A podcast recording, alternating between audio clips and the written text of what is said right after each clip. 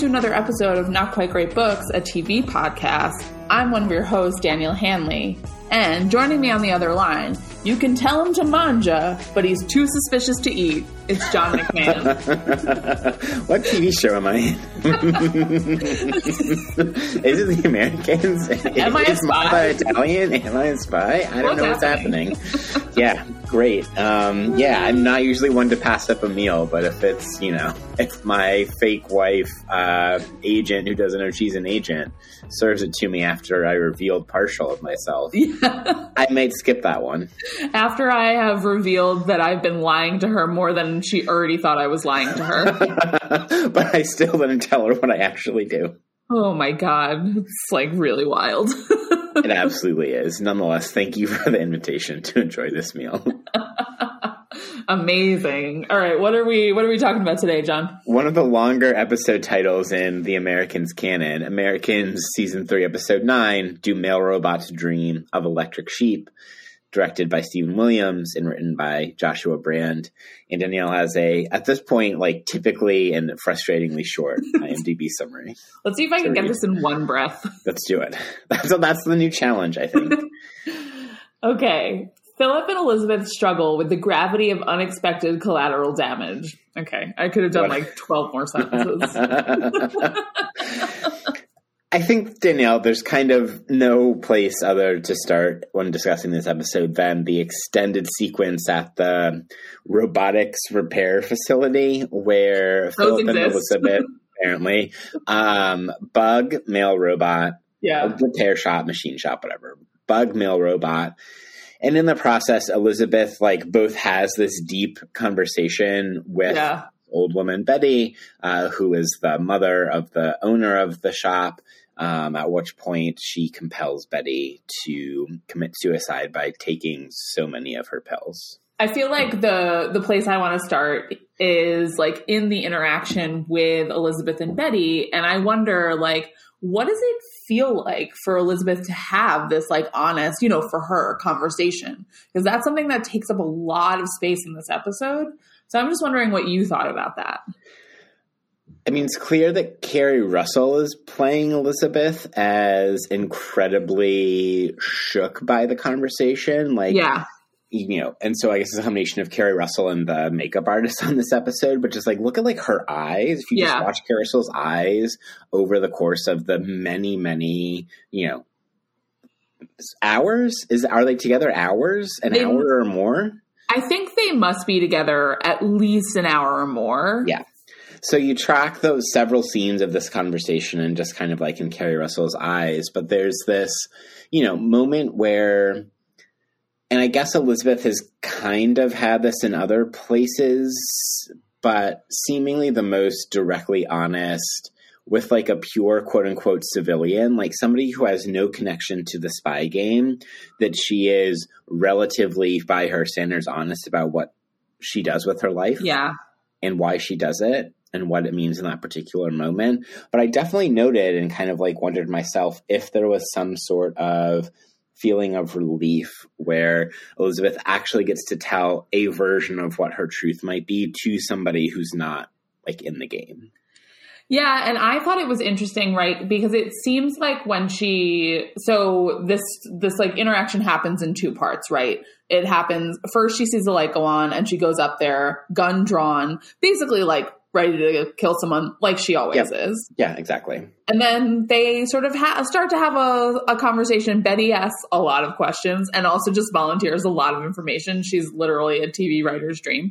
Um, Yeah, And- seriously. and then like Elizabeth kind of presses pause, pulls the phone out of the socket, takes the keys, and goes to check in with Philip, who has like been down there for what feels like long enough to plant the bug. There's like a lot of like twisting and turning happening with a lot of tools. ratcheting and i'm not sure like what exactly needs to be ratcheted out like i get that they're embedding the bug somewhere deep inside Mill mailrobot but like there's a lot that philip seems like you know who philip needed he needed kgb woman who gave Yes. donated her earrings to the cause Earrings Lady. One Yes. million percent. And like, listen, did Earrings Lady do the best job in the entire world? She was a little slow on the uptake, but Would have been know. faster than our boy Philip. Faster than Philip. So we get we get that's like part one, and then part two.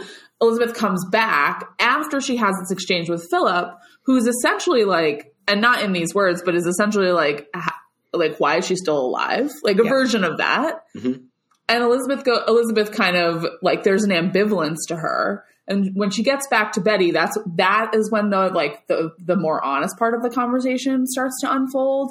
And like you see Betty realize that like she's not going to live through the night. And she verbalizes that too, but Yep. you also sort of see Elizabeth sinking into that reality too, which I just found really fascinating. Especially given the way in which Betty's story or mere presence on the show pulls on like particular of Elizabeth's emotional strings, right? Because Elizabeth Yeah. has on her mind that her mother is sick, Yeah. right? Her mother, who's probably around Betty's age, Yeah. is sick back in the Soviet Union, right? Betty talks about how her husband fought in the war, right? We know Elizabeth's dad fought in and probably deserted uh, the Soviet army during the Second World War. Yeah. So, like, there's these ways in which, you know, not only is Elizabeth like, well, I didn't want to have to kill this person, and like, technically, I guess she doesn't, like, Right. you know, uh, but coerces her to do it herself. And then additionally, it's like, it's extra layers to this particular person that she is compelling to commit suicide. Yeah, and like extra layers that she's compelling to commit suicide, but like the is this I guess maybe this is a question and also just like a question I'm working through out loud together. Um but like is this the first time we're seeing someone compelled to commit suicide in this way? Like this feels like the first like slow death in this way.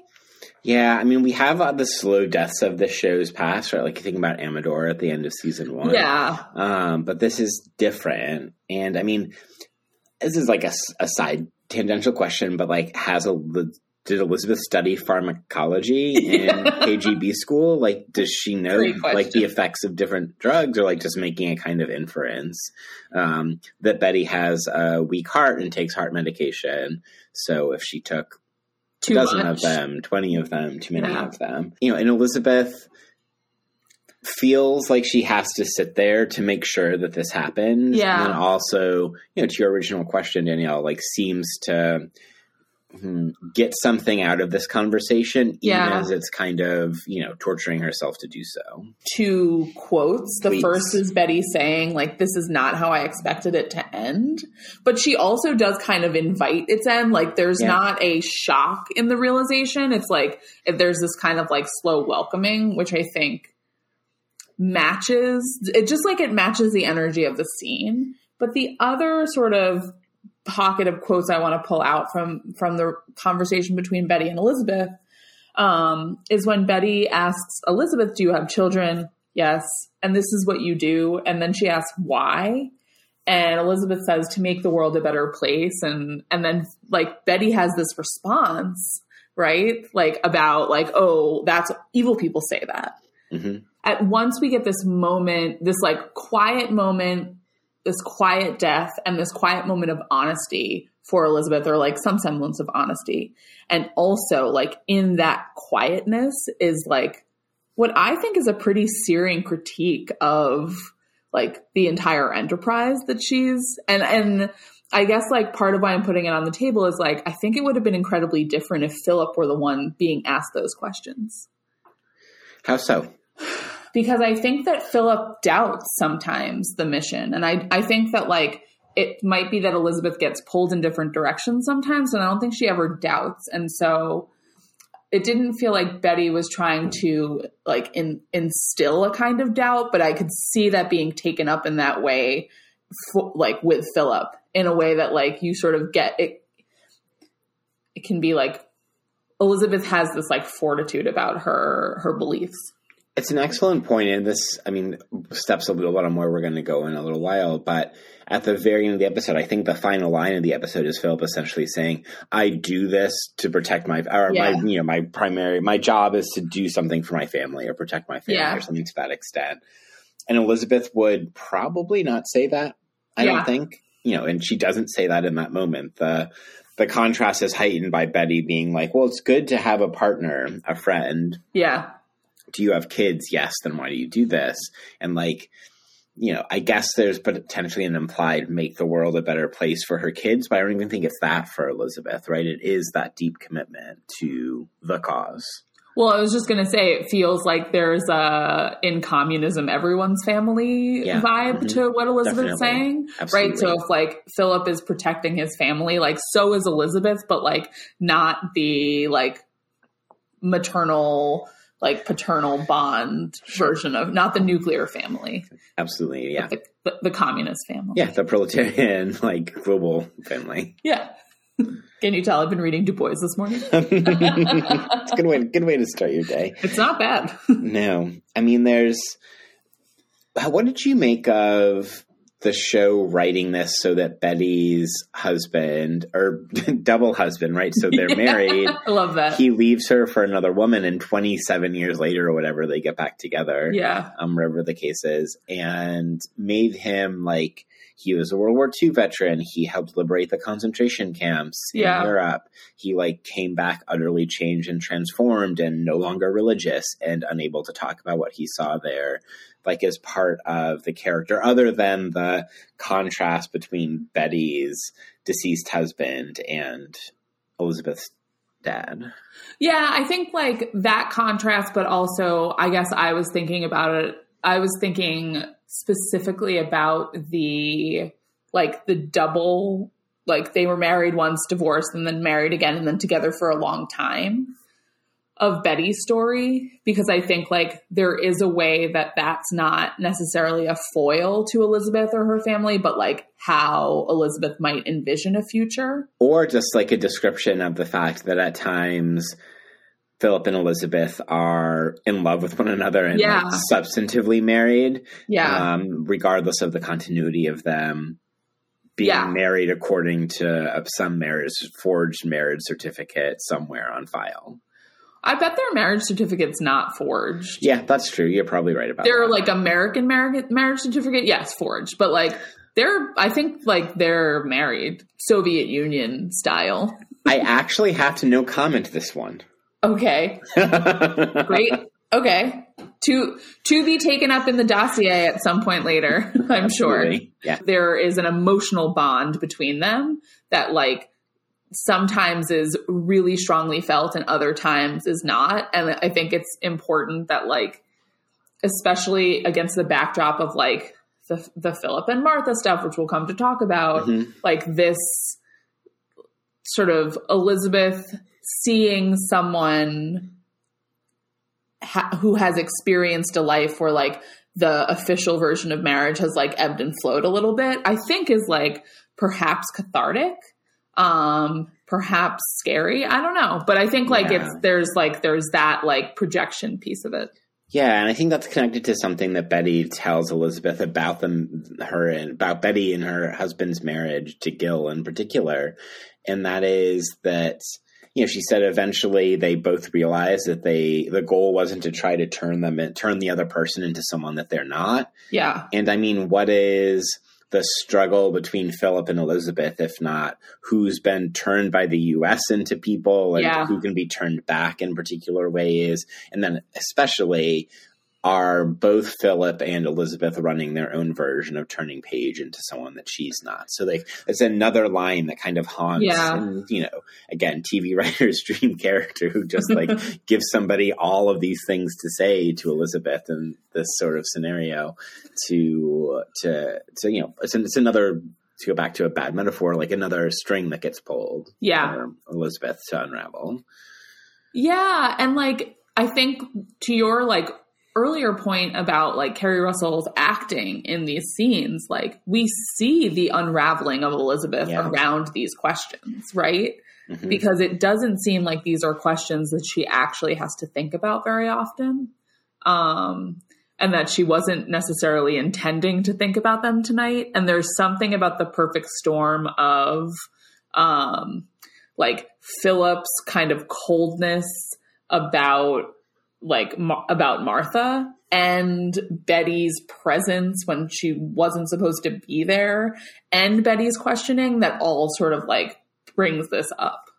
Yeah, there's a certain coldness and well, there's a nonchalance to the whole mission. Like we were talking Yeah. before the show, and as you pointed out, Philip and Elizabeth not going in disguise on this mission. Hats, hats, Hats. as disguise. I have thoughts on the hats that we Guys, will get to. you're spies. Get out. let's let's uh, ratchet it up a little bit. I know it's like you don't want to stop at like you know safe house g- garage number twelve tonight, but like come on, take the extra half hour Oh to get God. there. Really? So there's there's like the nonchalance to the episode to the mission in general in this episode, and then there's specifically coldness, as you put it, or nonchalance from Philip about like the whole scenario. Precisely when, as you pointed out, yeah. had it been Philip in that room with Betty, Mhm. he would have been even more fucked up by the conversation, Completely. and yet he's just like she picked the wrong night to come in. You know, like that's literally a line that that. uh or she picked a bad time to come in. That's Yeah. the line that Philip gives to Elizabeth. A hundred percent. And Philip like doesn't notice that Elizabeth is deeply affected by this conversation. well, yeah, and like at the like right at the end, not only is Elizabeth deeply affected, but she's crying. I'm like, we've never, I've never seen Elizabeth cry before, or at Oh, she's least cried before. has she? Yeah, for sure. When she got shot, like. like I don't know, or or rather, like the deep emoting feels like Mhm. out of character for Elizabeth. Yeah, or, or or deep emoting that's not like righteous. Yeah, uh, yeah, yeah, anger. yeah. Um, Yeah. Oh, I right. guess I guess she cries when Gabriel dies, or, or like Gabriel, not Gabriel, Not Gabriel. Gregory. Gregory. Everybody's got a G name. Come on.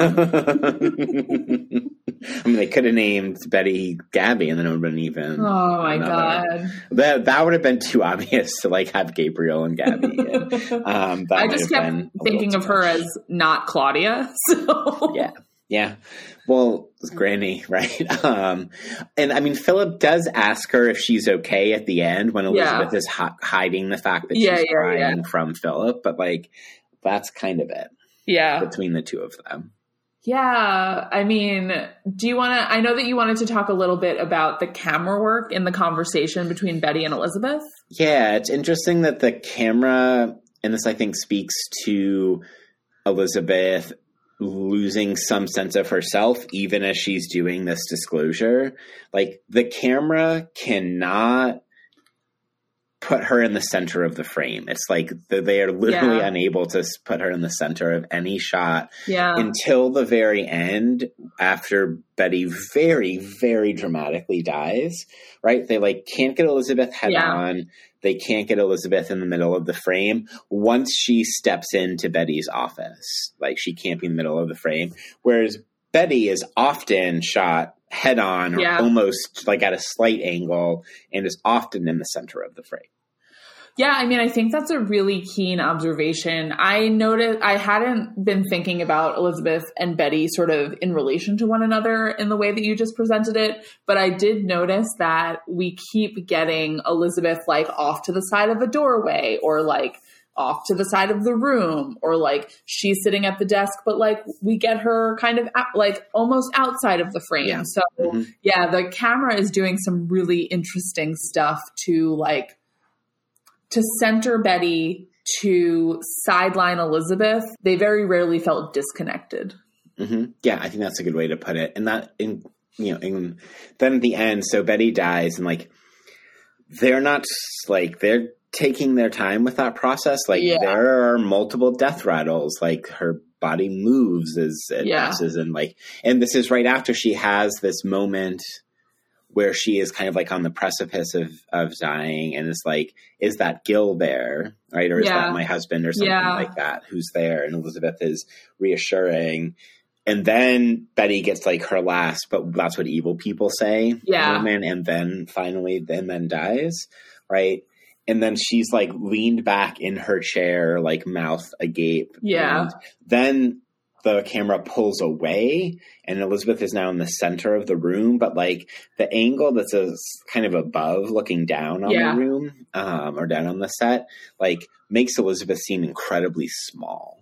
I mean, right, there's like a whole way to interpret all of these scenes together, like in and through the question of agency, right? And like while there is like Elizabeth is maybe like not she hasn't shot Betty, right? Like, which is Mhm. often how we ex- experience death Mhm. by Elizabeth's hand. It isn't this active, like, uh, like role where Elizabeth has like the central role in the death, and yet she still does have a central role in the death. And like, I take that final shot of the of Betty's body, sort of like hanging over the chair a little bit um, with Elizabeth in the center of the scene to be like, lest you forget, it like Elizabeth is the reason that this woman is dead.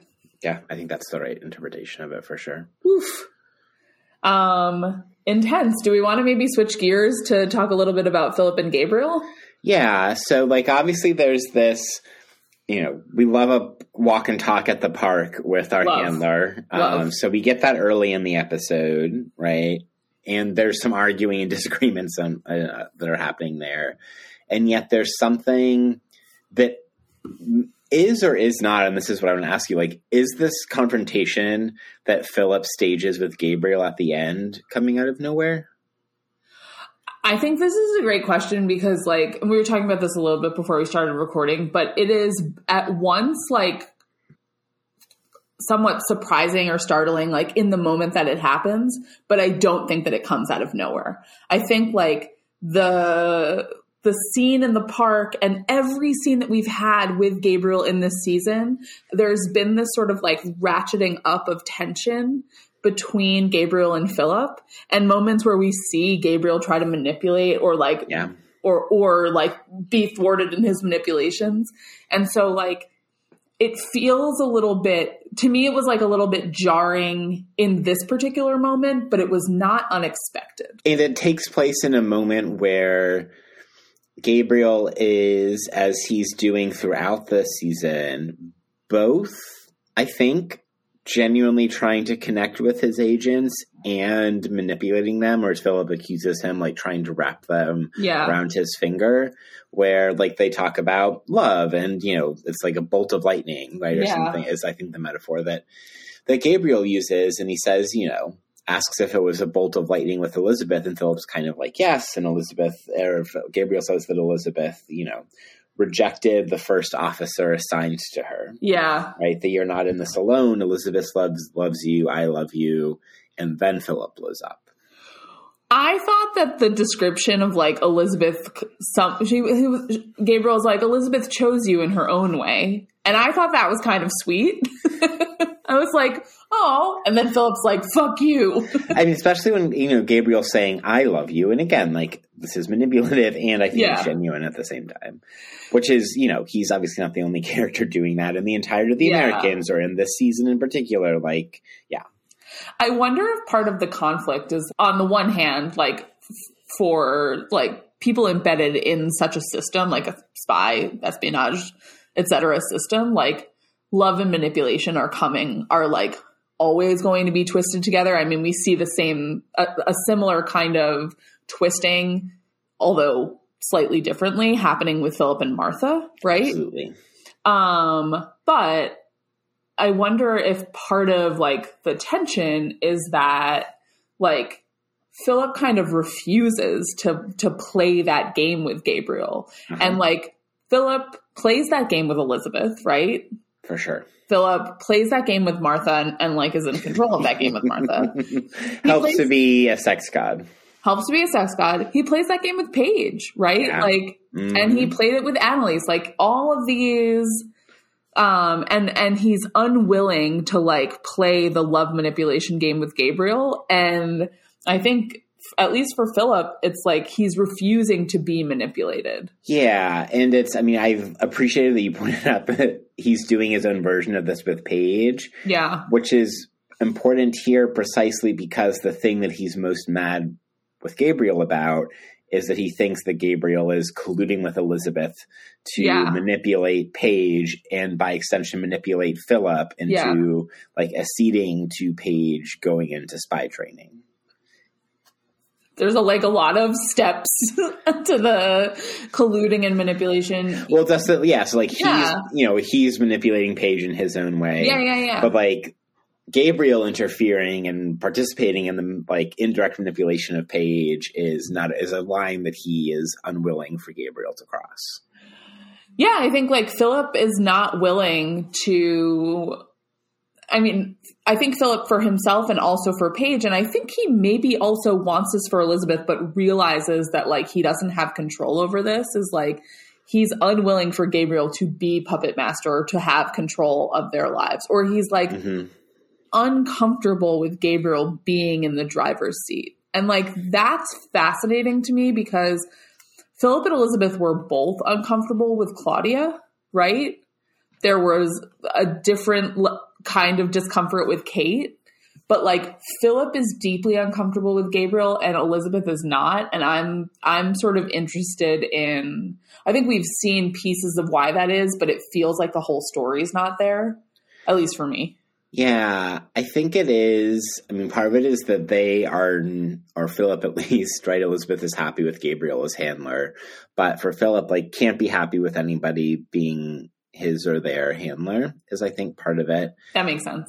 And then I think it also is just the they hoped that Gabriel coming back would be a slight de-escalation as much as possible in their lives and in the stress on them Yeah. when in fact because gabriel is carrying out this project of the second generation director at s children that it has increased the tension between Yeah. the two of them so i think there's something about that Yeah. jarring contrast to philip of expectation versus what actually happened you know and gabriel's like also toeing the line and insisting that they toe the line too, right? Something about like you should trust the organization. He kind of barks at them at the Yeah. end of their walk and talk in the park. Well, this is exactly what I was going to bring up, which is like the. I, I think it's interesting that he tells both of them that they should trust uh, the center and and not just like Philip or not just Elizabeth. That he says it to both of them because like he's right that like as a team they don't trust the center, right? Like there are pieces of it that are different for each of them, but like together they don't trust the center. They definitely don't. And that conversation kind of does reconfigure some of the normal relationships. And again, Yeah. it's all in the service of Gabriel's attempted manipulation because here it's Philip saying, yes, we can keep Martha going as an agent. I don't have a problem with mail robot bugging so long as somebody other than Martha is picking Yeah. it up. And at one point, Gabriel says that like he trusts Philip. Right. And that's not, those aren't words that Elizabeth is necessarily used to hearing. Yeah. And so that's part of the like who's trusting who Yeah. conflict in that conversation is that normally it's Gabriel and Elizabeth versus Philip, but here maybe Gabriel's mad at Elizabeth because Elizabeth knew found out from Philip because Philip shared the information about Misha that Gabriel was hoping to use for manipu- manipulation purposes. So there are all these like dynamics that are at play in the background there. Yeah, and like this brings us back to something we were talking about with regard to Elizabeth, right? And Elizabeth's conversation with Betty around like I do this for my family, right? I do this to make I have a family, I do this to I do this to make the world a better place and she doesn't say family but like is thinking broadly about it. And we get a sort of mirror image of that conversation in the in the conflict with Philip at the end. And Philip says, "I do this for my family." And so this is where I have a question for you Yes. because like this is coming on the heels of the earlier conversation around Martha and Philip sort of like getting a bit flustered about Martha changing the tape. So do you think that Philip sees Martha as part of his family? Consciously, no, but yes. Yeah. Consciously, like, uh, he would never admit it or may not be able to realize it for himself, but yes. Yeah, I mean that I asked because that's sort of where I was and I think that I good question. I've spent like much of the, you know, three plus or two plus seasons of the show that I've seen being like, okay, Martha is just like instrumental. Like she's instrumental to these other ends. And this felt like the first episode where I was like, oh, that instrumental is starting to feel less instrumental, less like a means to an end. For me, I don't think it's the first, but it is the deepest. communication okay. of that, I think, for me. Yeah. It's also notable that Elizabeth, again, in one of her like runs down to the floor of the machine shop while Philip is going at Mail Robot for 17 hours. 17 is hours. like, you know, he, she says, you know, it's okay that you love Martha or whatever it is that she, that Elizabeth says. And Philip's like, thanks for your permission. This is my notes. Thanks for your permission cold, all caps, underlined five times, like really intense. it was like she was just trying to like smooth the waters over, like relax. And I feel like there are a lot of places in this episode where we sort of have Philip in what seems like more of the Elizabeth position, like a, a little bit more on the attack. Um, and Elizabeth like a little bit less on the attack, which I just think is kind of fascinating. It sure is is this maybe the place where we move from uh, this discussion into Philip and Martha? Yes. What an awkward fucking oh dinner that Martha that Martha's just gonna fucking power through. like no awkward here, no awkward detected. I made pasta. I got the good fucking tomatoes and basil at the store. I'm oh not doing clams and linguine. We've got some wine. It's delicious. Like I'm wearing the sweater that we will get to in the 80s segment. Um, and I'm just to give you some more information and volunteer you more information to you about the FBI. You didn't even have to ask me. I'm just like, oh, mail robot's broken. Gaad lost it, and Gaad might lose his job. And Gene is under suspicion. And Philip's like, who's Gene? And so Martha's like, oh, I've got all this new information for you. Martha in this cold open, which like that, like all of it together is like eight minutes long. It's, it's long. like a super long cold open. Um, I had to, I paused the show to see like how long it had been until the credits started and it was eight minutes. But Martha, okay, the powering through of dinner like on the on the we, one hand, we've all done that. We've, we've all, done, it. it. And Matthew Rhys is just like I not sure what's going on, and he plays like his exactly face acting is exactly so good. Yeah. Okay, so that's one. Powering through the dinner, like why? Like this is wild. But then when she's just like, let me word vomit all of this information about the FBI. I, I just like, how does Martha, at, like this to me is like Martha knows he's like some kind of spy, but yes. but doesn't know that he's like a, a Soviet spy, right? Yeah, like that. I think that's the correct read. Yes. And she's like, well, in and it's like that, and also like Martha is just so deeply in love with this man or his sex skills or both, um, to to be like, well, the thing that he needs to keep loving me is information. Yeah. And let me give it to him. Holy shit. What a breakdown of the situation. And I mean, there's, and Martha specifically says, right, like Martha, quote, doesn't want to know more than I have to, right? Um, All early on, like they're not even going to talk about anything more. Martha's just like, all right, you shared something about yourself. Yeah. Like, I know you're a spy or something like a spy yeah. or something. Or something. And we're just going to keep going. And don't worry, the uh, Child Protective Family Services has called. And I'm just like, we've reconsidered. We've reconsidered. It's not the right time. Uh, and very cordial, very nice person on the phone. And then, you know, to Clark, she's just like, it's unrealistic. It's unrealistic, Danielle. You think? These are to, my these are my notes. Have a John. foster child with your spy as husband. Quote. John, these are my notes. Philip trusts Martha. All caps. Wild but real. This is the real Philip. Then all caps. How is Martha happy to see him? okay, no more with the kids. Good. Is Martha a sociopath? She's fine. She's fine. She's fine.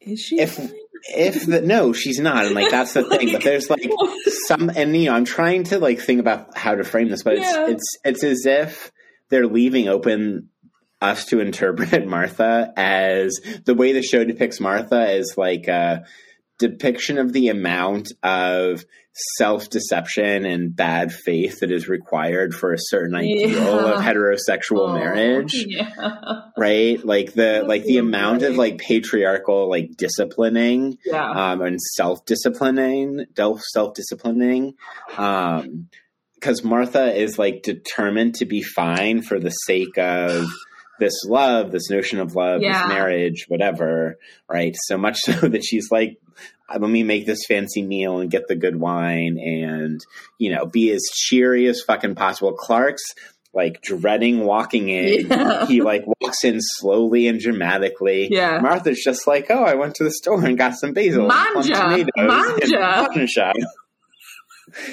Oh my god. I'm like having a breakdown thinking about this interaction.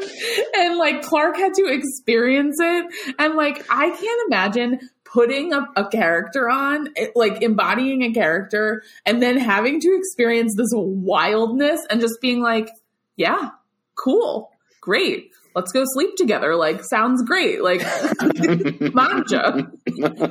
Something about the mangia, like, really.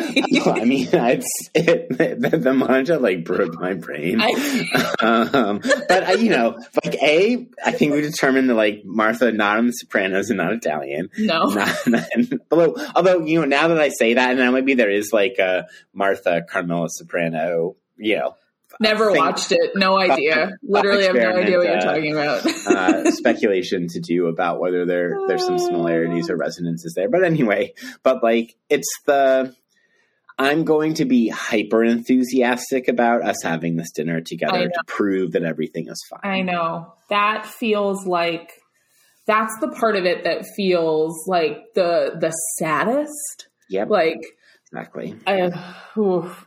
Okay, we have to stop talking about Martha because it's just like making my it's making like all of my skin crawl. Um we'll come back to her though. hmm Let's end this main discussion talking a little bit about everything that happens with Hans, which is a whole Jesus other Christ. crazy thing. Hans, just like fucking it up, like our hunky South African anti-apartheid economist guy, Oh my bro God. friend, like Bro is friend. so upset that his crush slash mom slash spy trainer Elizabeth is like, "You're done, right? Todd maybe saw you. We let Todd live, and you're done." We'll just that call he- Elizabeth Jocasta.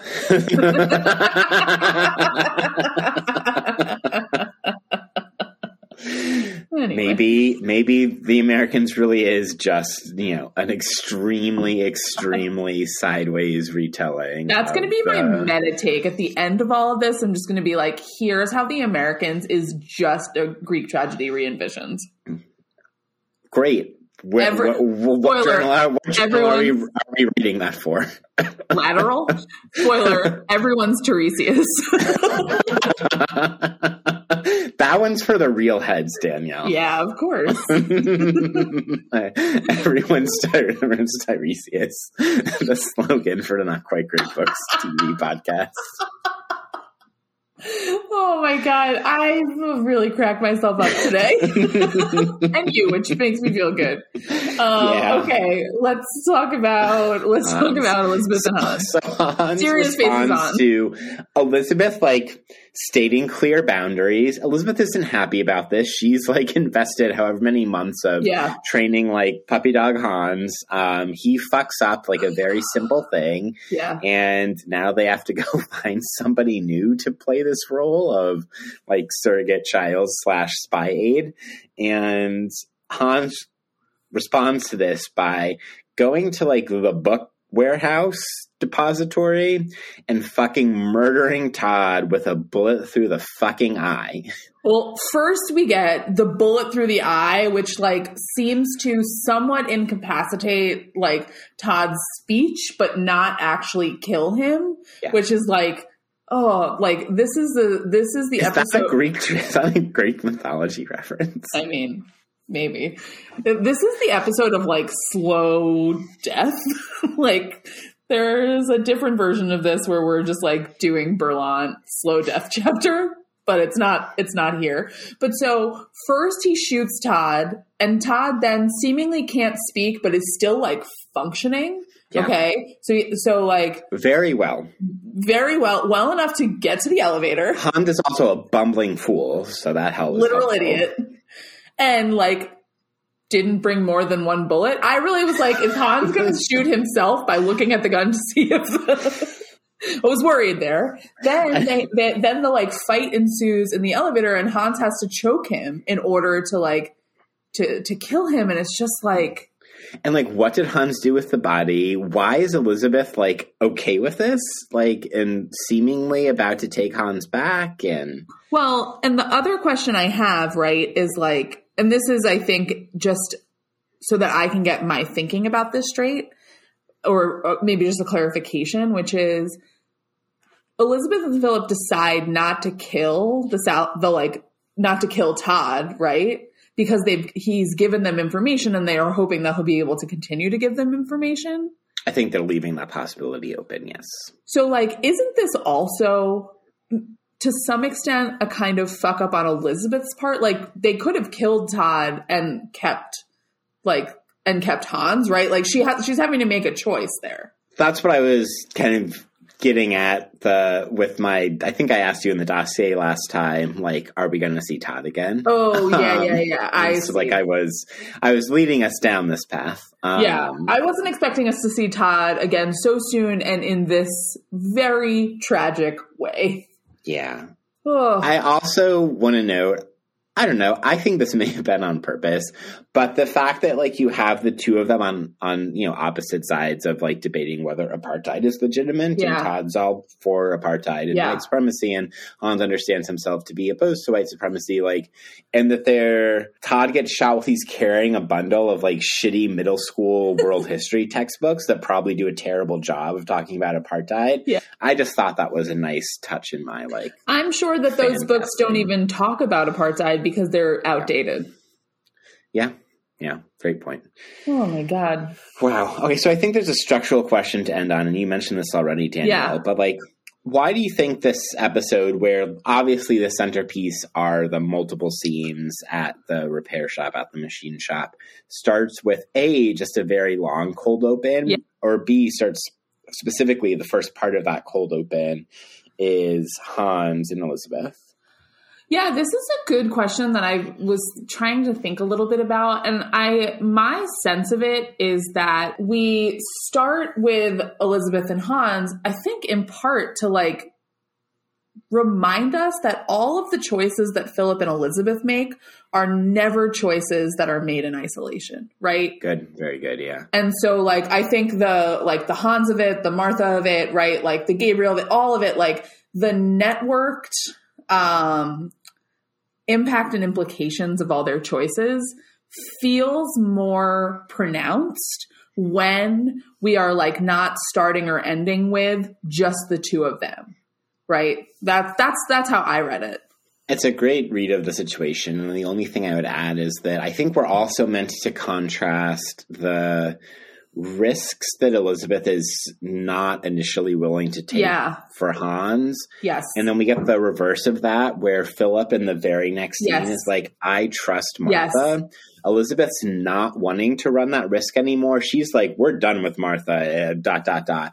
And Philip is totally willing, perhaps because to your question earlier, he sees Martha as part of some notion of his family. Yeah. Like he is totally willing and totally confident. Like I trust her. yeah. Martha doesn't want to know more than she has to, you know, give it time, do nothing, all of this. So like I think it's also about the risks that they are and are not willing to run, which then culminates in the scene where we actually see Philip is right, Yeah. seemingly, about Martha here.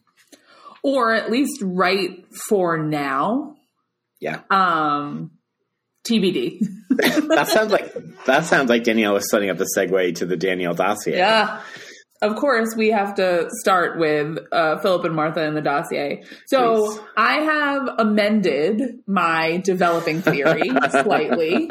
Um, and the generally the theory is that Martha's going to die. Of course, still believe this. I think this episode like doubles down on that. But the the amendment here is that I don't think Philip is the one who's going to kill Martha. I think that Martha will die like but Philip either won't be able to kill her or like actually will be against because I think in this episode we see the againstness. Okay, so your prediction is that it will be a Soviet Yeah. yeah, yeah, some yeah. or affiliate, Soviet affiliate. But yeah. I wouldn't Okay. be surprised if it was Gabriel with his own bare hands, but I'm not willing to like put that in stone. Okay, noted.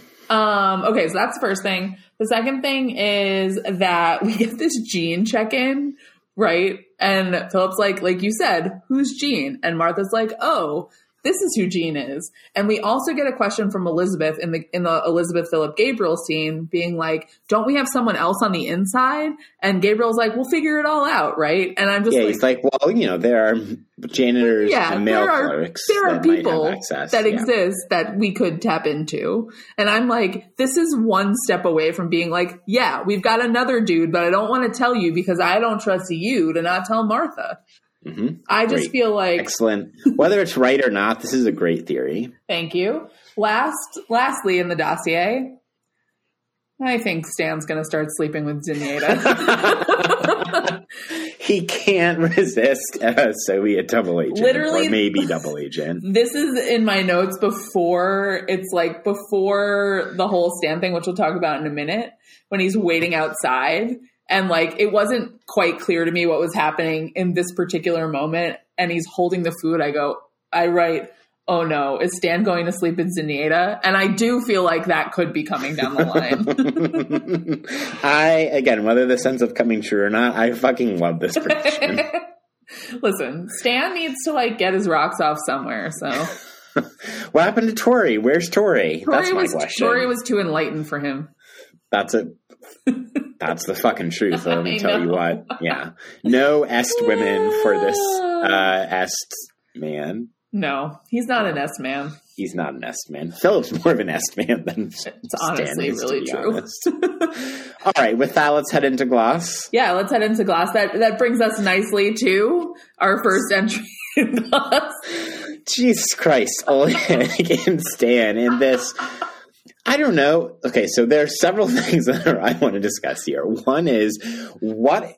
Here's the serious question that we can laugh at the Okay. absurdity of all of this. Okay. What makes Oleg change his mind to now be in on this scheme, to this like harebrained, fucking ridiculous scheme to try to trade Zinaida for Nina? Because back several episodes ago, he's like, no, this is not going to work. Like, this isn't happening. I'll check on it, but whatever. What do you think has changed for Oleg? I feel like it's his dad calling Arkady to be like, Yeah. Send my boy home, bro. like, there's something about that that's like, fuck you. I'm my own man. I will do what I want. I think that I'm my own man part really, Yeah. really answers the question. Not the fuck you. Oh yeah, I mean always. I'm just kidding. Always. Yeah. Um, okay, now we've got that out of the way. A, I love Oleg's like I'm on Slick back gangster. slick backed hair. I think he has a fake mustache on. yeah, oh, 100%. like there's some glasses that are happening. You know, he's sitting in the dark like it's a like Dateline NBC interview from 1992. um, is the vibe like it's it's giving Dateline 92 when he's there waiting to question Oh my god, I can't. There's there's that aspect of it. Then there's Stan like is checking his watch, oh making sure he gives Oleg enough time. Goes in and be like, "Oh, Zinaida, have your dinner." Oh no, I got hit in the fucking head by Oleg, and you know what? Oleg really, really, really hit Stan in the head. This is the best part when when they get in the car later after Dad sends Stan home for like maybe being bad at his job, which I want to come back to in a moment. yes. But Stan goes to Oleg, "You really, really wanted to crack me over the head. It's like, of course he did. That is like what we all got here from. Yeah, I mean, Stan, do you remember when you had the chance to give information to the Soviets to save Nina and just said, I'm sorry? And now Oleg both wants to save Nina and work with you to save Nona, Nina because of bro code, Yeah. but also like wants to crack you over the head. Oh my God. Okay. So there's that. Then there's also, so here's a question that I think the like Stan Oleg stuff raises in a way that's perhaps different than we've been consistently raising it, which is like, did Stan fail at his job? Because he either has failed at his job, like by allowing this to transpire, or he's failed at his job for like, actively transpiring with I don't know, it's like there's just like a lot like and Gaad and Aderholt sort of look at him like, "Oh, didn't you check Yeah. the room?" And he's like, "I did." And he sort of resigned to the failure of it all. I don't know. There's something about it.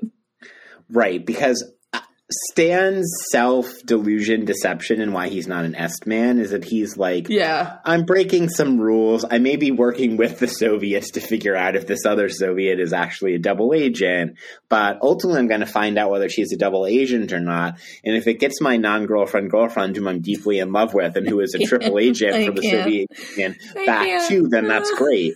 so that stands like narrative in his head. And Gaad and Aderholt are just like, what the fuck is wrong with you, my dude? I was just about to say, can you imagine having that kind of narrative? And I'm like, I'm sure there's a version of my own narratives that like have all of those steps to Oh, it too. for sure. For sure. So- lower, lower stakes, Lower stakes. but true. but For me. similar like like bizarreness. Look, if if uh, the entirety of Martha is uh, like a, a critique of the self delusion required for uh, patriarchal heterosexual marriage, then Stan is a commentary on the like inescapable self delusion and deception that we as human beings uh, all must go through in order to live our lives and carry out what we understand to be our life projects. One million percent agree. It's a matter of self stands de- like self delusion is a matter of self preservation. Something like that. Wow, Stan. Uh, that Stan. It's just like that. I don't know. The whole Stan in this episode is just so ridiculous that it's actually funny to me more than anything else. Sinead, Agree. Sinead, Agree. so her favorite candy, Milky Way. Favorite sandwich, BLT. Bacon. bacon. It's just like I got it. I know, I know. I've I've had a BLT, lady. Come on, let's get out of here. Oh, Stan. All right, Danielle, we get, I don't know, 41 seconds or something of the kids in this episode. I I love it. It's Paige the parent. She's like, Henry, like you know that when you go to bed late, like it's hard for you. And I'm like, good thing Paige is here, like momming it up because Elizabeth and and Philip are like, I don't know, knee deep in a disassembled mail robot. yeah, and k- killing an old baby in the process. Aw. Yeah, so there's that aspect of it. And there's also like pages, you know, growing up too fast, like Yeah. being shoved into adulthood, which clearly has nothing to do with that she's maybe being trained to be a spy by Elizabeth. Definitely is being trained to be a spy, Elizabeth. And like herself, like her understanding of Henry's needs. Do I stay up too late watching the Americans or doing whatever and playing with my cat every single night and thus go to bed too late and I'm exhausted all the time? I do. and Paige, who's 16, like would have none of that. It's a read. It's a John McMahon read. It's true. amazing. Amazing. And Um, then, of course, Paige goes back to her heavily sticky noted Bible. listen, It's like she's in grad school and uh, Jesus is her supervisor. You took the words out of my mouth except for that last part. we have to move on now. I feel I feel angry. Just wait till Danielle's uh, Greek hiatus comes this summer, and John and Keller and I sneak in with like eighteen thousand hours of Popecast. I'm happy for you guys to do that. I just like want to be able to guest in on one of them and just like give you a sense of what I think the one of the shows is about, even if I haven't watched it. We'll see about that. Okay. Oh, right. we'll see about that on my own podcast. Okay, cool. Only, only if you're calling in from the Vatican. Only Oh. if you go to Rome and It'll be a do it'll- some remote reporting. It'll be a video podcast for the Patreon. Yeah, exactly. Okay. Um, we talked a little bit about this, but Martha's mangia is like still like Still tough. All right, can we can we go to Hat Talk? Okay, I have several thoughts about the hats, but I think you do as well. You should go first. First of all, you're spies. Keep the hats on. Like, if that's your Yeah. only disguise, keep your hats on. This, like, when Elizabeth is talking to Betty and she's like, What's your name? And, and Elizabeth's like, Elizabeth. I'm like, there, that's when I was like, okay, this is going to get interesting. But I'm also like, you're a spy. Don't tell this lady your, your name. You don't know, like, maybe someone has bugged this place. Like, you're bugging Mail Robot. I don't know. I'm just like too suspicious for any of this. Where the Ooh, hats? That's a good idea. The FBI should have been like checking a little more thoroughly on the mail robot repair facility. Listen, they didn't even bat an eye when Stan's like, I looked, but I didn't see any like greasy, like Russian villain. Yeah. So- Very tall man. Like, Oh like God. Costa Ronin's got to be like six three or something. this is like another, just like another entry into the, it, this show never would work today. And thank God it's set in the 80s. Yeah, thank goodness. Indeed. All right, so the hats, Philip is like really into his 51 year old, middle, you know, middle aged man situation with like, uh, I don't know what you would call that hat. It's like a Kangol, but it's not Kangol brand hat that he's got on here. Great. Um, so Wow. that's a look for him. I'm more interested in Elizabeth, who is wearing the uh, Kendall Roy of Succession. It's a baseball cap, but there's no logo, there's no words, there's no letters, there's nothing. Just a baseball cap. Ah. Kendall Roy and actually the whole Roy family, right, love a baseball cap and a fucking suit. And I I hate it. I guess this is like a tech brew thing it's like Kevin Feige. finance bro thing, but the hat with like nothing. I'm not a hat guy myself, but like a hat with nothing and a business outfit, pass. That's got to be like one of the worst finance bro fashion perks. And yet here is Elizabeth Jennings wearing a hat with no logo as if she walked off of a cameo on Succession with Kendall Roy. You know who else, in addition to what I take to be the Succession cast, which obviously I've never seen the show, um, but you know who else loves a logoless hat? Who's that? Chris Evans. He's like known for like wearing a logoless hat Okay. and well, I mean, sunglasses was in- to be incognito. But he's but similar to Philip and Elizabeth, it doesn't actually make them look like different people. and earmuffs phrase uh, from one of our favorite mutual our mutual favorite podcasts but earmuffs danielle if chris evans were not like a hunky actor like he would be a bad finance bro I don't think he's smart enough to be a bad finance well that's bro. why i said bad i mean i meant bad not as in like particularly shady bad as in Oh, like oh, oh. probably not smart enough to Yeah. like, do the shady Agree. shit Agree. Listen, so I'm an adult. I can hear it. now you start to to trash talk Harry Styles, which Amy tried to do to me over over uh, Instagram DM. Great I actually support producer amy in this I know that you Um, do. I know that you do. Don't worry. I uh, I mean, conferred we're- with my we're- sisters. we're a few days after the Grammys where yet another white man stole Beyonce's rightful. Listen, here's I had this conversation with my sisters. I'll go on record saying it here. I think that Beyonce should have won for Lemonade, should have won for many other things. I actually don't think that Renaissance is as good as those other albums. Now, Yeah. like Still better than also- Harry's house. disagree, but also like music is subjective and probably one of the more subjective things that like we experience. And so like I don't know, there are plenty of people who are going to say that like this album shouldn't have won. And I think if Beyonce won, there would have been plenty of people saying that Beyonce shouldn't have won either. Like that's just it's like extremely subjective. I know that you think that music is like objective, capital T truth, No, but uh, you know, I am a Platonist after all. I know I was actually going to say something different other than uh, a Platonist thing. Is that I just want to point out that not five minutes ago we were talking about Stan and the capacity for self deception. I think there's some dealing with cognitive dissonance that we're witnessing on air. I don't think it's self-deception. Here's the thing. I don't I don't know that we are capable of saying this is objectively like the best artistic thing. But yeah, I, I would. That's, like- fair. I'm. I, I would say specifically, Beyonce should have won. Is how I would frame That's it. fair. That's totally fair.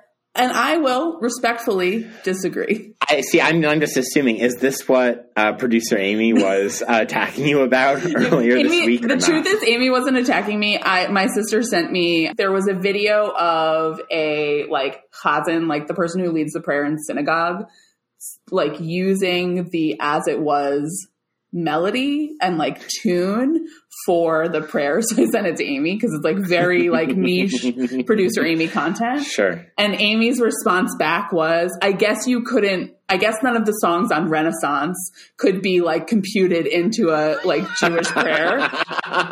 to which I did, I laughed, but then didn't respond because I'm like, I'm not, I'm not getting into this. That's ironic considering Beyonce is I know. on the internet. I know. But nonetheless, I'm still, unfortunately for my wonderful co-host, Yeah. I think I'm on producer Amy's side on this one. That's fine. The like album of the year qualifications are not most musically complex, which like I would agree that Beyonce's like music is more complex. But she didn't win, so get over it. Wow, strong takes. And what's it, what's it, what's particularly funny is that like the listeners kind of get this in April or May. I think. Listen, at, like right now, Harry has just come to the Brits and is wearing a fire outfit, so like I feel fine about it. Wow. Don't worry, Tori's texting me. Harry St- Harry Styles cast like you know we can't escape it. I don't even know how we got here. To be hundred percent honest, I like literally don't remember. Um, Hats? I don't know Yeah. how we got here from that. All right, let's go to let's go to Scrabble crossword. Any thoughts on you know we contested the depiction of Scrabble earlier on. My only note here is that. And this is also, I think, consistent with Gabriel, like trying to butter up Philip. He's like, Philip, you got a whole 17 points. Great job. And Philip's like, "Don't do that." And I was like, I like felt Philip in that moment. I was like, "Yeah, Gabriel, don't do that." Yeah. So, okay. Sphinx was a good play. Great. Yeah, That that we respect. But Great. like good. You got the X. Congratulations. but like honestly, if you got the X, you should be trying to get a little more than twenty five points out of it. yeah. Well, you should be putting the X on like a triple letter score, right? Yeah. And you should be hoping to get like also a triple word score with it at some point. Yeah. Anyway, Mhm. I'm with you on that. I it was patronizing, and Philip Yeah. called him out for it, and that and thus began a uh, a downward spiral. wow, Danielle, the Nine Inch Nails reference, she didn't even know uh, that she was making. And while She did while- know that. great, congratulations. Driven past Maynard Keenan's house in Jerome, Arizona. Okay, wait a second. What band is Maynard Keenan in, Danielle? Not Nine Inch Nails. Tool? Oh, it's Tool. Sorry. Sorry. I tried. That is even better. That is even better. Sorry. Um, oh, man. Oh my god! Wow. Listen, Uh, it's for people like me that Harry Styles wins. this Trent Reznor erasure will not stand. Oh, I was like, who is like? I was like, is Maynard Keenan the most iconic musician of the last thirty years? No, Trent Reznor. That that name resonates with me. I knew anyway. Rock musician. Let's Yeah, yeah. appropriate Not Billy Joel. on there. I'm sorry to break it to you, but it's not Billy Joel number two in your honor. Um, Trent, Trent Reznor. Trent Reznor. Oh my god, we have to go on because like I'm gonna lose my mind. Okay, so Stan's got the crossword puzzle going. It's Yeah. like he waits for this cockamamie scheme with Oleg to play itself out. I wish He just I has with him. I should have freeze framed to see if there was like subtle clues about Americans in Oh, the crossword puzzle. smart. All right, Gloss. You know I love a sound design note, so I just want to point out that the Stan and Oleg abandoned warehouse meeting, the like dripping water is extremely loud in the mix. like they really were going for I we are in an you. abandoned warehouse with trickling water situation here. I believe you, but I did not catch that. Okay. that brings me to a related question, Danielle. Yeah. which is how are there so many goddamn abandoned warehouses everywhere in the Americans verse, which takes us to bar nostalgia for the unremembered 80s. I Which is not a Nine Inch Nails nor Tool reference.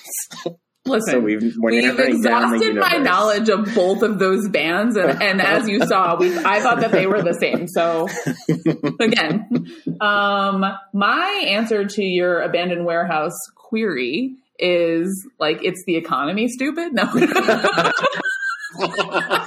That's a little bit later. Um, but I feel like it's the like post industrialism, like capitalism, like blah, blah, blah.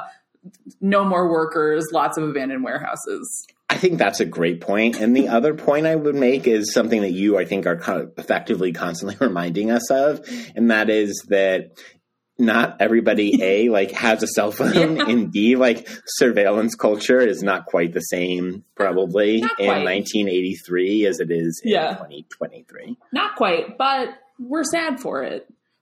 You, We are uh, we're the current state of surveillance, or sad for the loss of the less surveillance. sad for the loss of the less surveillance world. Yeah. Got it. I support that. All right, you made a comment before about Martha's sweater, so I want to open the floor for you to just just like lay it out there for us. Okay, it's nice and it's like a very fuzzy sweater Yeah. in a way that I associate with the 80s. But I think what really brings it all home, what really ties it together, is the like dangling, like fuzzy, like Yeah. puffballs off of the like fake tie Yeah, at the top of the sweater. That is just Yeah. screaming 1980s to me. I'm pretty sure one, I had sweaters like that in the 80s, and also it kind of looked like Martha was like, so like a mother popple. Um, do you know what popples are? Oh, but I wanted. oh my god, popples are this like stuffed animal. You have to like you'll have to Google it when we're done, but they are this like stuffed animal that has a pocket on its back that you can roll the thing up in a ball, but they have these tails with the with a poof on the end. Anyway. you are you looking it up? I'm deep. I'm deep in Google image searches of popples. This is these are disturbing creatures. I had so many of them. We had the green one, I had a blue one, I had the big pink one, my sister had the purple one. They must See, have I was cheap. I was Beanie Babies generation. So Beanie Baby, you're like a little bit Micro young. gen. Yeah, I was Beanie Babies micro generation. Yeah, so you're like a little bit younger than me, but Beanie Babies were big like when I was in elementary school. But like Popples were like around. I think Popples are probably around around the time of Cabbage Patch Kids. Okay. There's, like- Cabbage Patch Kids. That that's a crossover across our two micro Yeah, yeah, yeah. All right, Danielle. What else do we have in the dossier? Um, Elizabeth's mom jeans, For sure.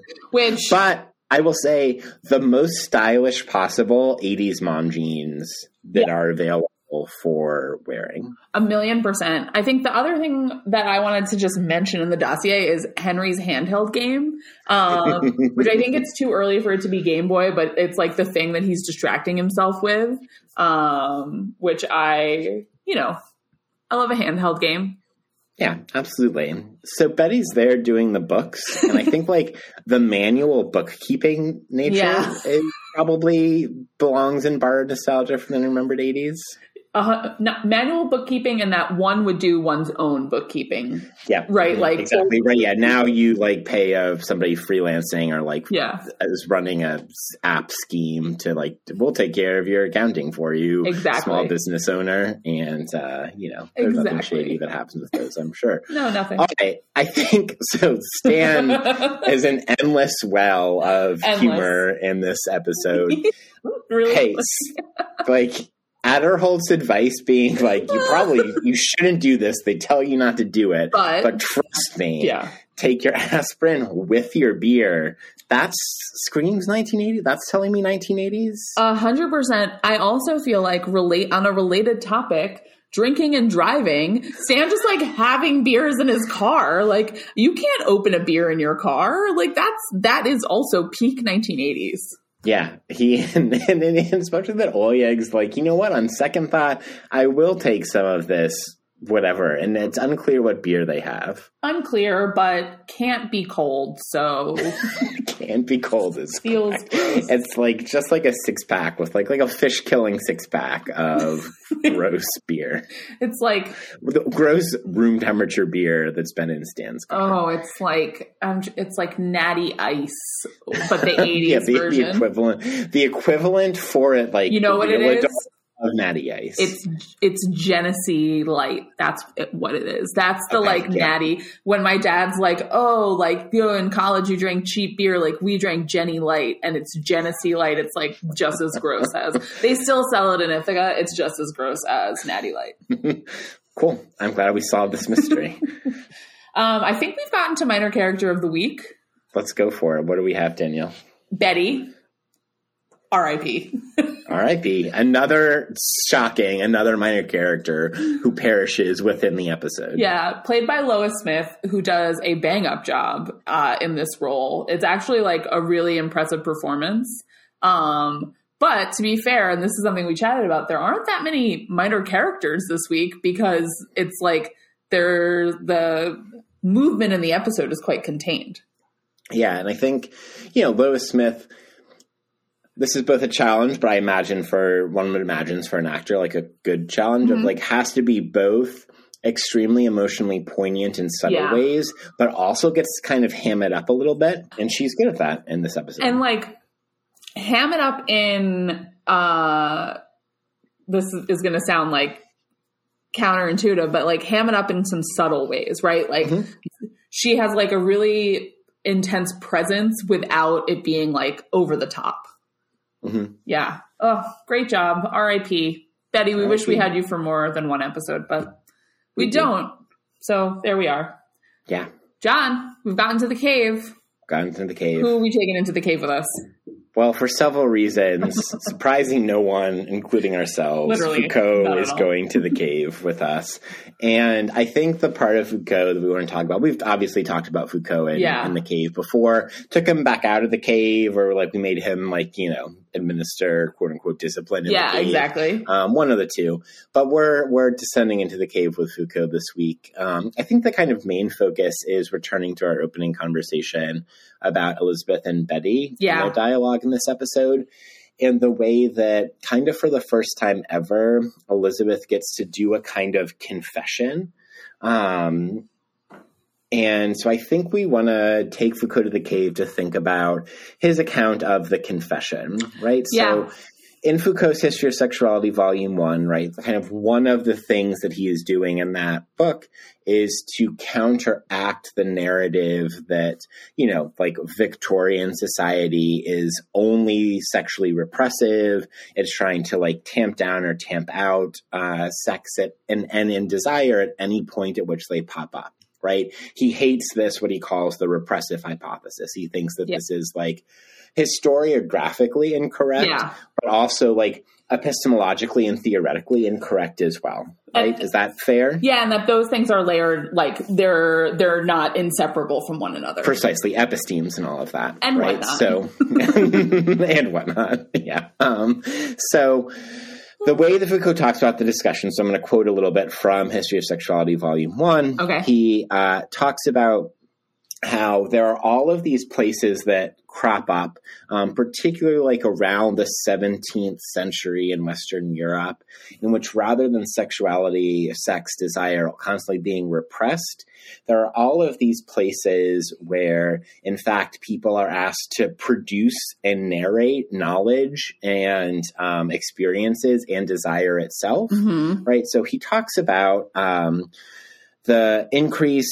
quote, in the vein of Christian tradition, um, necessitating outside interpreters like doctors or priests to decipher the peculiar symptoms of the confessor.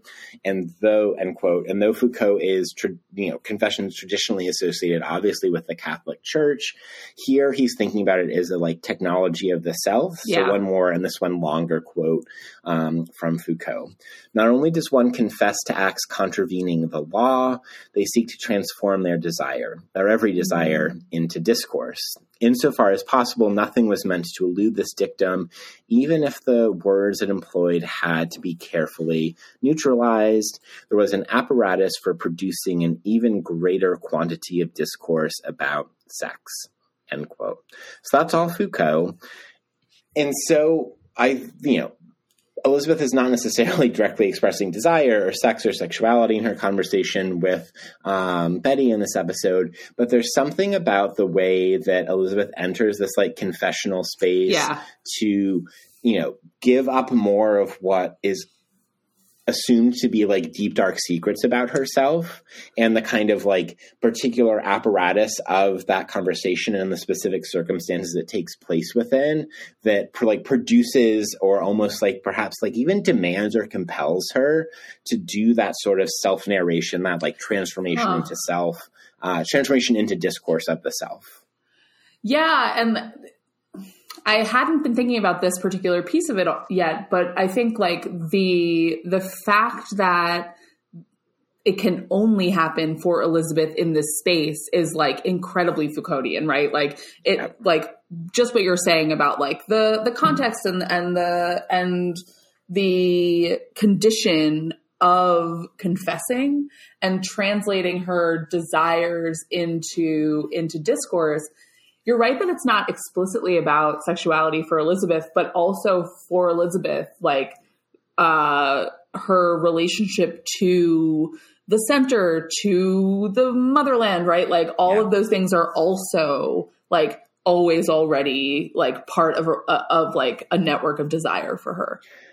That's precisely the right point to make that like nationalism is a site of desire Exactly. right her identification with the soviet union or with the kgb or with Yeah. the motherland or whatever is a site of the like production and circulation of desire that she like is confessing in both an open but also extremely like self-tempering Yeah. way in this conversation Yeah, and like it is I think in this in this uh instance it's significant that the confession is going to someone who like cannot uh Yeah. like communicate that turn that knowledge into power Exactly, exactly. like it's like it's sort of uh, a flipping of Foucault on his head a little bit because Betty can't turn this knowledge into power, but we like the that can't is only established at the end of the like at the end of their interaction, right? Like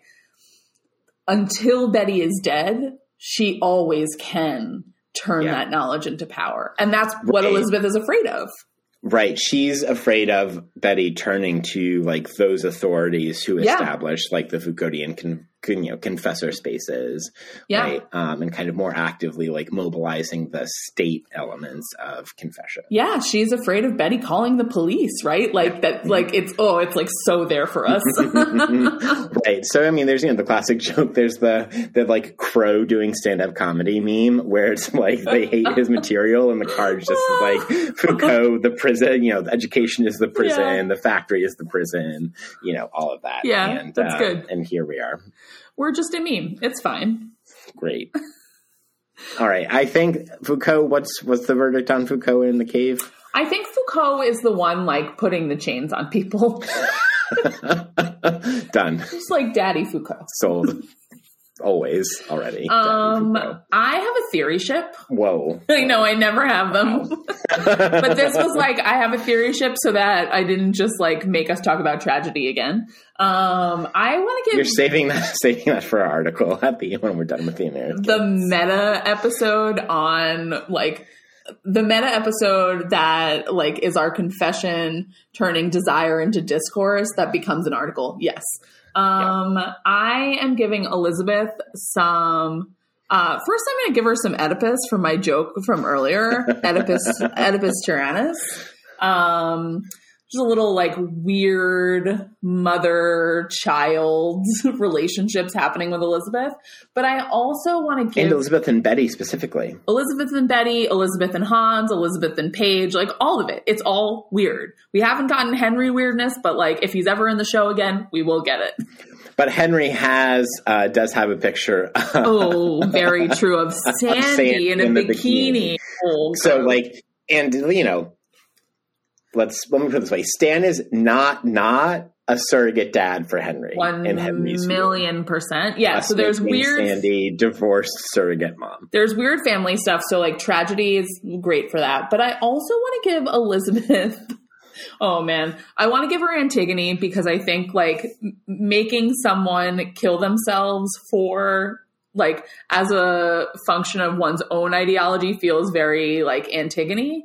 But then also, I want Elizabeth to read Medea because that Medea kills her children And Elizabeth is effectively like trying to kill her children at all times. So, anyway, that's my those are my theory ships for Elizabeth. I love it. I'm gonna actually my my theory ship this week is not too dissimilar. Yeah, I want to give Hans some Freud. I'm into Um, it. and somewhat for similar reasons you just identified that like you know we've joked on the show that this is a show about how eros and thanatos are indeed very closely intertwined with one another. And here hans kills todd because he wants to oh sleep Oh with my his mother spy trainer colleague I mean, elizabeth. I it's like so it's too much, and so yeah, a little theory ship never hurt anybody.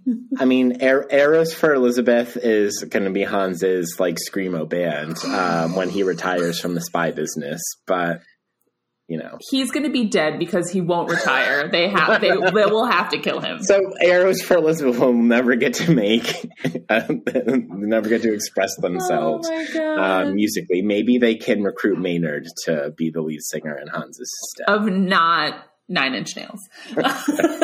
and with that, we have come to the end of a very fun episode. Um, thanks as always to producer Amy. Up next in two weeks in the feed, you'll get American Season 3, Episode 10, Stingers. Um, and thank you so much for joining us on. and we're hoping to have oh, a yeah. guest for the next episode.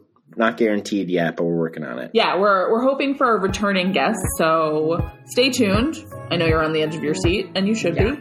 Um, but thank you so much for joining us on Not Quite Great Books. A TV podcast.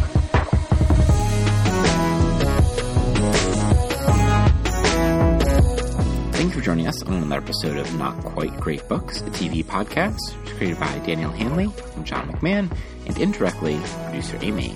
You can find us on Twitter at Not Great Books TV. You can email us at notgreatbookstv at gmail.com if you have comments or questions that we might potentially read and respond to on air. Subscribe, download, rate, review us, tell your friends to find us at Apple Podcasts, Podbean, Spotify, Amazon Music, and Google Podcasts. We would like to thank Lesfm for Electro Trend 60s, which is the music that you heard at the beginning and you are hearing right now. Until next time, go play some racquetball.